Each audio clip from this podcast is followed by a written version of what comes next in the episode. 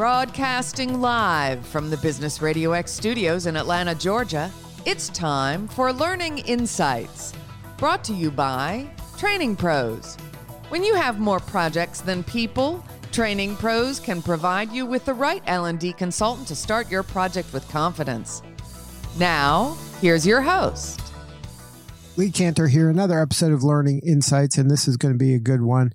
But before we get into it, it's important to recognize our sponsor, Training Pros. Without them, we could not be sharing these stories. Today on Learning Insights, we have Trudy Sullivan with Health Catalyst. Welcome, Trudy. Hi, Lee. Thank you for having me. Well, I'm excited to learn, first of all, what Health Catalyst is up to. How are you serving folks?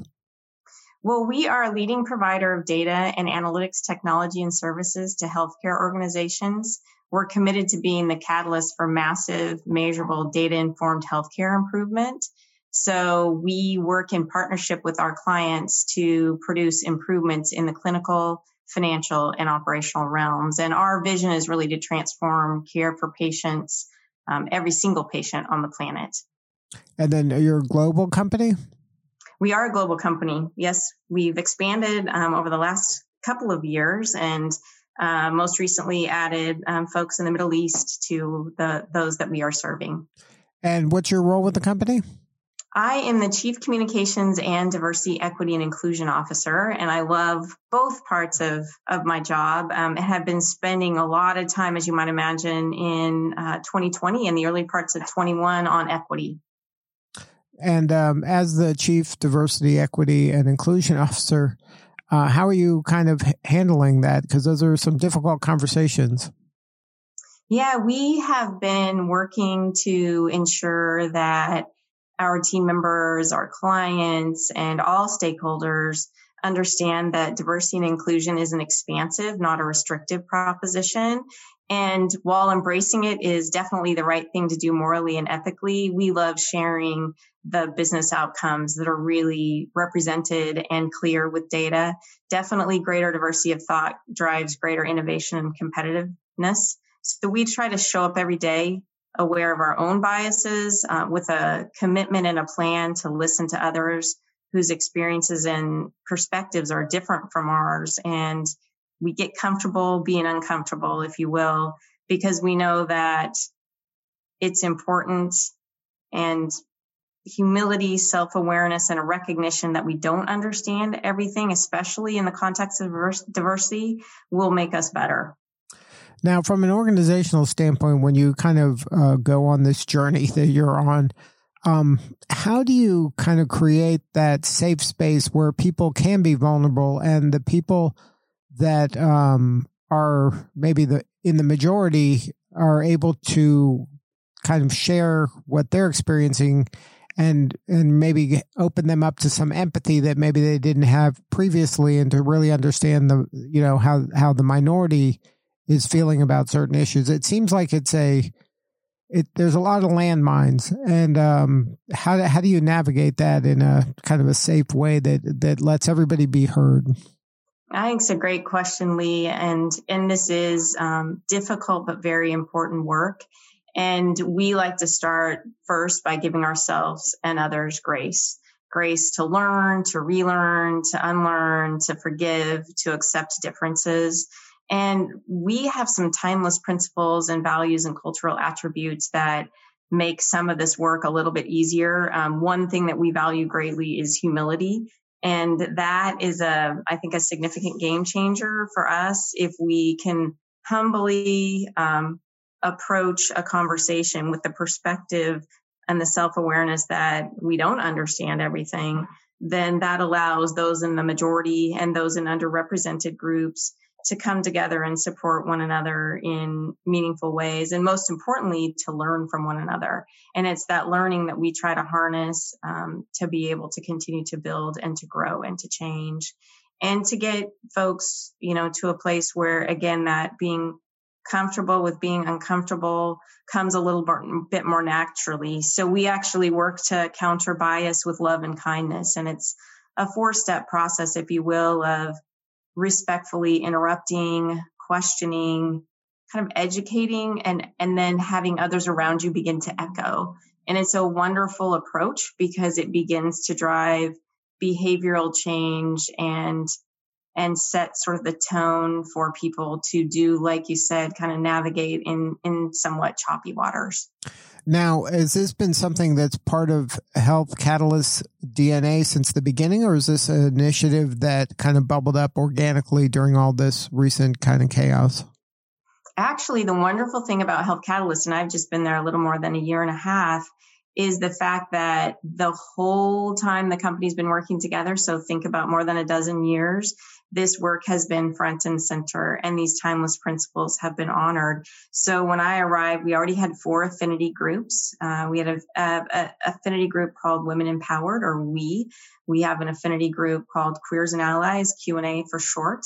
We have an affinity group for veterans and champions. And then this year we did create Shades, an affinity group for our team members of color. And those organizations over the course of many years have been doing tremendous work. And the company had worked really in a diligent and focused way on driving um, gender improvement. So while there have been opportunities this year to shift our work from an internal to an external pre- perspective, um, we've we've made a lot of progress um, prior to, to facing the challenges of 2020.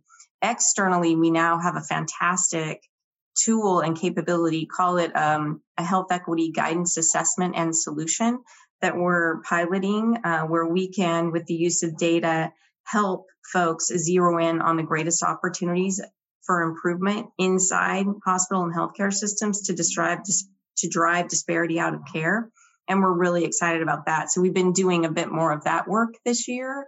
And I think the, there's a greater understanding because of the spotlight that COVID shined for us all on the socioeconomic indicators of health and the impact that that has had um, for communities of color from an infection morbidity rate with regard to the pandemic. So we've got our affinity groups working to help us do this important and meaningful work inside and outside the company. And I'm really excited about that. So now this uh, initiative to kind of um, help others with the, you know, helping them with their diversity challenges they might be having in their healthcare organization. Is that like you kind of productize something that you were doing internally for yourselves that now you're offering as a service to your clients, or that was just part of the offerings that you were offering? Well, we had the capability before, and we all came together differently this year to make sure that more people were aware of the capabilities. And we've refined to a degree and productized, if you will, the assessment and the guidance solution. So the the the data and the capability was there, but to your point, we did fine tune it a bit to help in these areas that we see um, where there's growing need. And so we've got this cross functional task team that's supported by our Shades Affinity Group members. And we're thinking differently about the way in which we connect and carry out this mission driven work more quickly and more meaningfully. So that's been a, a bigger put, bigger push for us in um, in second half of the year for sure. And we envision the pilot coming to life over you know the first and second quarter and drawing more people in to continue to transform care for everyone now uh, do you have any advice for leaders that are thinking about maybe starting some sort of affinity group i know they're called different things in different organizations but those kind of groups that are for certain groups of people within your organization was like how did you decide on those initial four was that just kind of polling and getting a feel for um, you know, who we have here and then just trying to serve them? Like, how did that, you know, how did you decide four, not five or six or instead of two? Like, how did that kind of come about? And, and maybe you can share some tactics for others that want to implement something along those lines. Sure. The affinity groups, or some people call them ERGs, employee resource groups, to your point, I've heard them called a variety of things, have come together organically. And I think that's where the greatest power lies when folks seeking belonging or affinity come together and gather, get to know one another, and then decide what kind of change or work that they want to do collectively together um, inside a company. And so our groups really formed very organically. And this year there was just a greater impetus on the heels of um, George Floyd's murder uh, to, to push more quickly on the, the Shades Affinity Group work. And so there's a really beautiful framework that you can use that takes you through the process of supporting the evolution of an affinity group. And I think one of the most important elements of success for those orga- organically grown groups is to have the championship support and visibility that comes from having a leader um, help them in whatever way they decide will be most useful. So we've applied some best practice techniques there in terms of providing support, providing those champions, providing training to our champions so that they're helping in the right way, and then just creating space um, for voices to be heard and to recognize and showcase and shine the spotlight on the work that's being done so that more people can can get involved.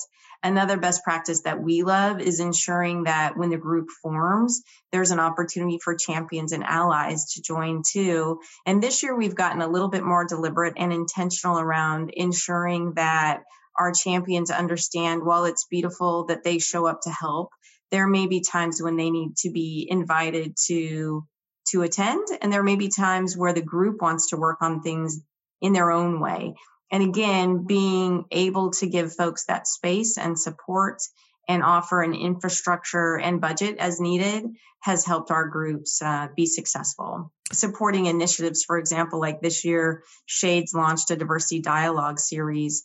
And so, as the champion for the Shades organization, I worked really hard to make sure we would have some budget to support outside speakers. And we've had phenomenal folks come in um, to help us learn and to think about things differently. And the group was really excited about doing it and sponsoring it, but they needed the resources. So I was able to provide that. And, and thinking about how you approach that again with um, intentionality in mind is really important when you when you put the affinity groups together. The other thing that we think is important and we'll be embarking on this in our journey this year is finding a way for the affinity groups to come together to create even greater inclusion.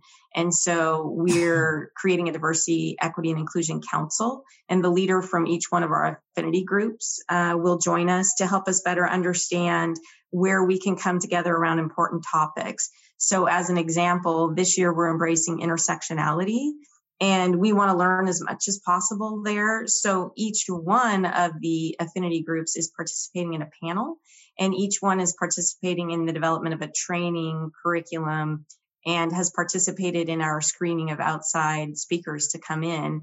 And so we're getting greater, I think, benefit from us coming together than just having groups meet separately. And I think that's another good pre- best best practice to consider as you build your groups. Now, is there any um does it ever kind of leave the four walls of the organization? Is this something that uh, the group can then say, okay, I want to uh, affect my community and I want to take the work we're doing here and then I want to help others outside of uh, Health Catalyst. Yeah, and that's another really fantastic best practice for affinity groups and those supporting them to think about. It's wonderful to come together and to celebrate. Like we've got a big celebration on Monday, obviously, with Martin Luther King Day, but it's even more important if our affinity groups can sink their teeth into being meaningful brand ambassadors and representatives in the community and driving strategic outcomes where the company needs help.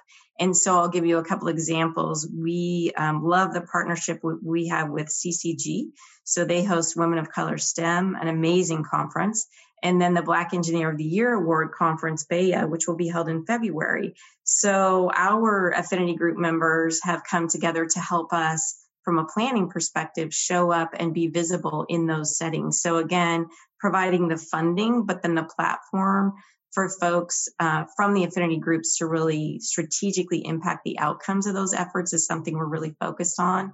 We just had a meeting today about BEYA, and I'm really excited to see what will come out of that job fair experience. And as an example, some of our Shades Affinity Group members will adjust their schedules so that they can be in the hiring booth um, talking to potential candidates about opportunities at Health Catalyst, which is a great example of the way they're helping us uh, in in 2021. So I, I, love it when you see the evolution beyond just the gatherings inside the walls to the contributions um, outside the walls and doors of the company, and our affinity groups doing a great job of that.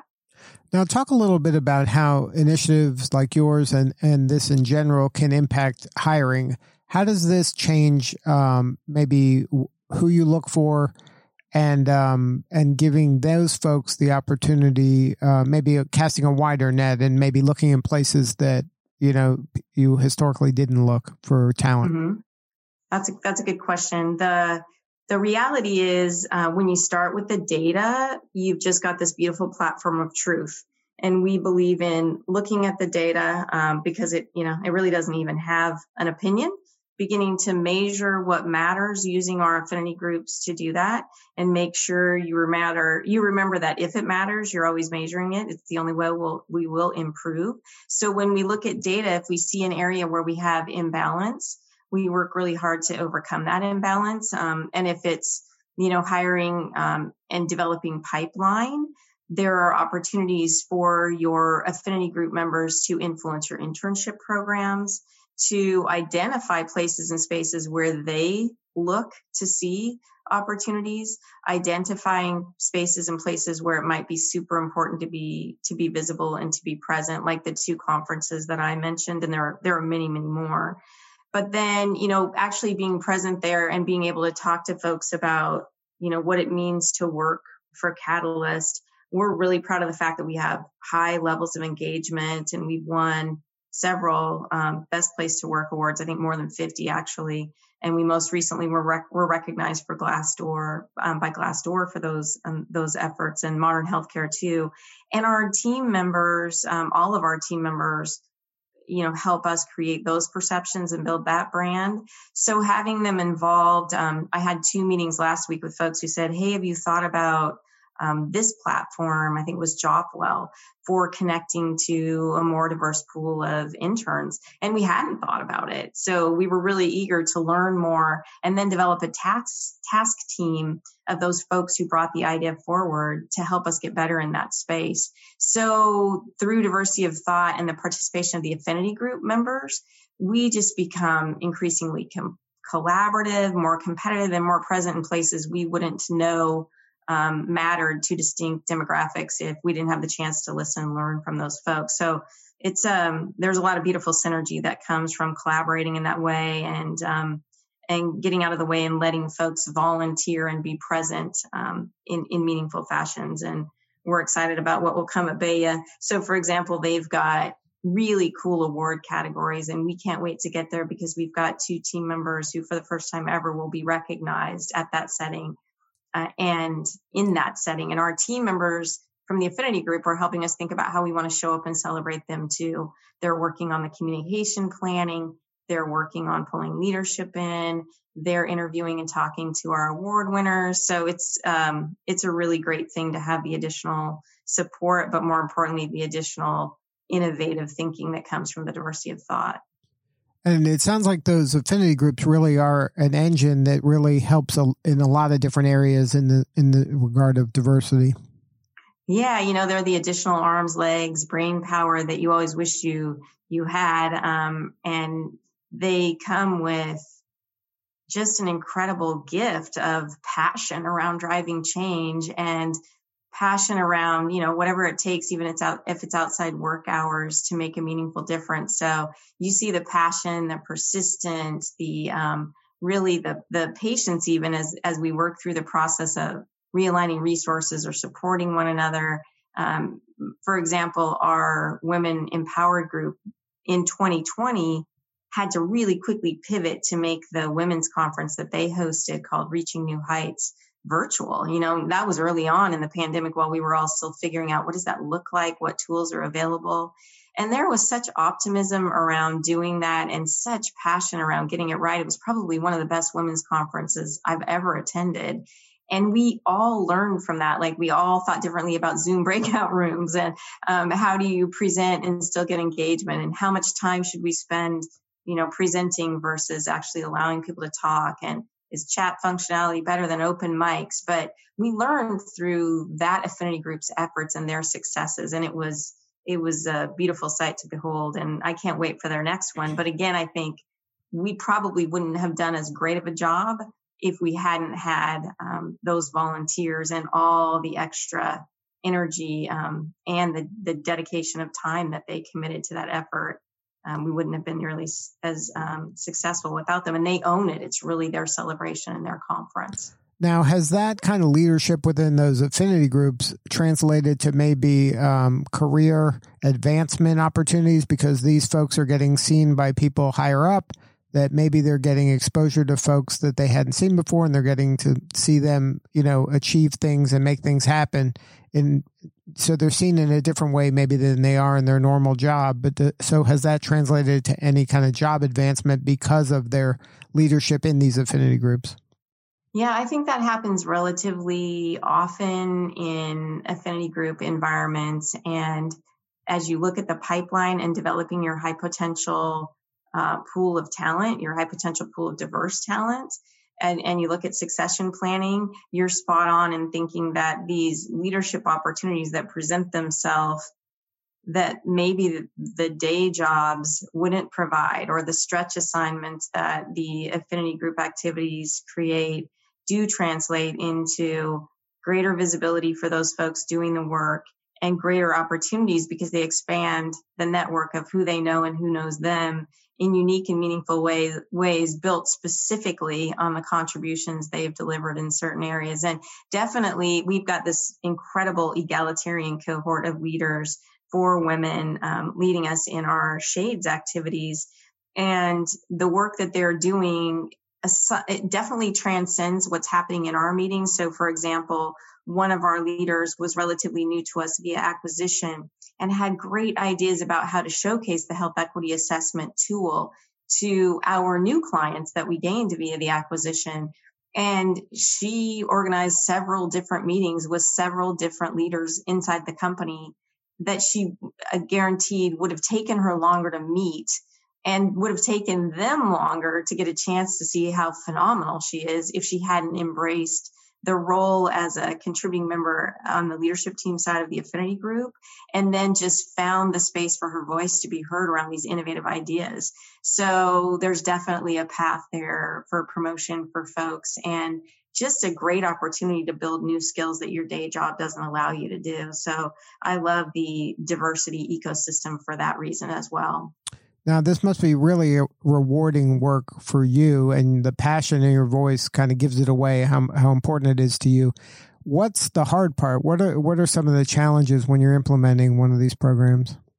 Oh, you know, I am super passionate about this work, and it and it can be it can be challenging, and I, you know, am grateful that I have a really good leader who's our CEO is such a servant oriented leader and so mission driven that, you know, every day he, he helps all of us, I think, be mindful that um, if we can ground ourselves in our timeless principles and remember to openly listen to others and to be respectful and to just cherish the value of what each one of us bring each day, it gets easier. And again, that grace and discernment um, that we talked about earlier is so important. But I try to back up and look at how much you can achieve before you see maybe the measurable outcomes you're looking for. So there's a lot of tactical activity that can distract you. But again, if you go back to the data and look at where you're making improvements,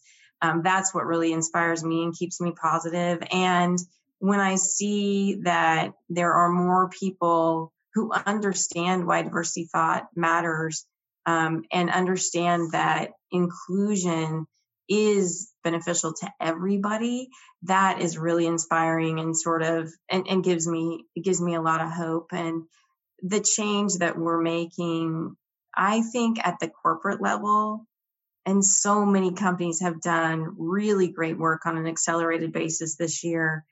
That's just a wonderful foundation for us to think about because the, the companies that we're all part of make up the foundation of, of our economy and what our nation thinks about. And so I get pretty inspired because I believe that our best practices and our results can help us drive change at that broader level too.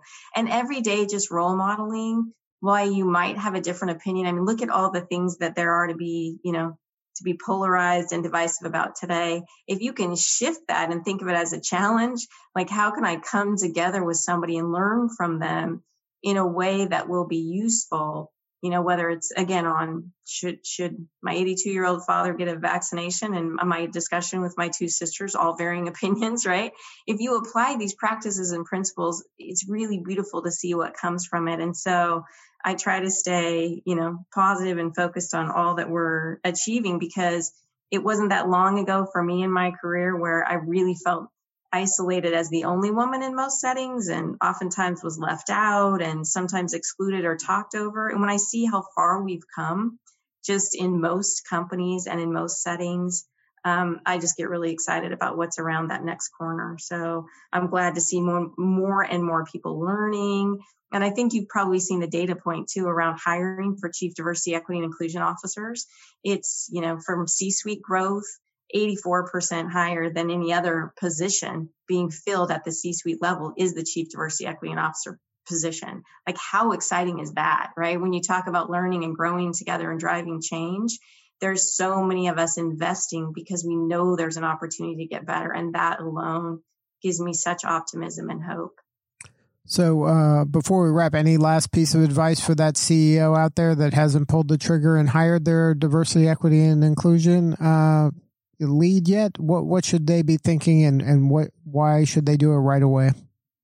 I think again, if if CEOs remember how incredibly expansive diversity and equity and, and inclusion is, and embrace that it's the right thing to do on so many levels, if they find a wonderful partner in, an, in a chief diversity equity and inclusion officer and they show up every day just with an awareness of their own bias and a desire to learn and to grow to relearn to unlearn and to do better the outcomes that they'll achieve from a business perspective culturally and operationally and from a financial perspective will be so motivational that i'm confident they'll continue to invest not just in that leadership's or that leader's capability, but in the function of diversity, equity, and inclusion too. I just think, you know, again, just taking that first step, um, looking at the data, seeing where it's best to start, finding a good partner,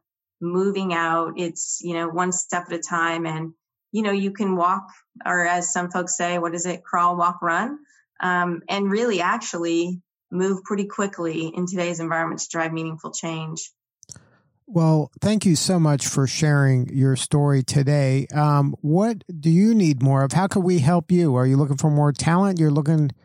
Uh, what do you, What do you need? How can we help? Yeah, we'd love to have folks take a look at our website. We do have some open positions, and we're looking for diverse slates of candidates. Um, we'd love to be able to continue to learn what best practices are helping others, and we'd love to learn more about the ways people are overcoming disparity in care, just because I think that that's going to be an issue of importance for all of us as we continue to learn and um, and move through, you know, the second um, the second wave of COVID. So, any thoughts and ideas in that space, or different ways to look at what we might be doing from an equity assessment and partnership perspective, would be really meaningful. And again, you know, we love to learn. That's one of our other commitments. We're dedicated to continuous learning. So, you know, any areas that will make us more innovative and supportive as we try to drive the transformation of healthcare for every patient on the planet, we, we definitely want to learn and want to partner and want to continue to to embrace um, what will make us better. And that website is healthcatalyst.com, right? Yes, correct. Thank you. And then if somebody wants to connect with you um, directly, LinkedIn under your name, Trudy Sullivan, is probably an easy way to get a hold of you. Yeah, that's a great way to get a hold of me. And I do try to respond. And I've learned so much from connections over the last year. There's a lot of incredible work going on in this practice. And it's, I've been doing this for a long time, a couple decades actually. And like I said, we've seen so many gains but the technology and the thinking and the innovation that's out there now every day i probably get a new note from somebody and I think, wow, I had no idea. Like, you know, the gender decoding of job descriptions, um, just all kinds of things that are hot and evolving. I love to learn more and, and really embrace and welcome when people reach out to me. Well, thank you again, Trudy, for sharing your story today. You're doing important work and we appreciate you. Thank you, Lee, and I appreciate being a part of the discussion and of the show. All right, this is Lee Kantor Willshill. Next time on Learning Insights. And remember, this work could not be done without our friends at Training Pros. Please support them so we can continue to share these important stories.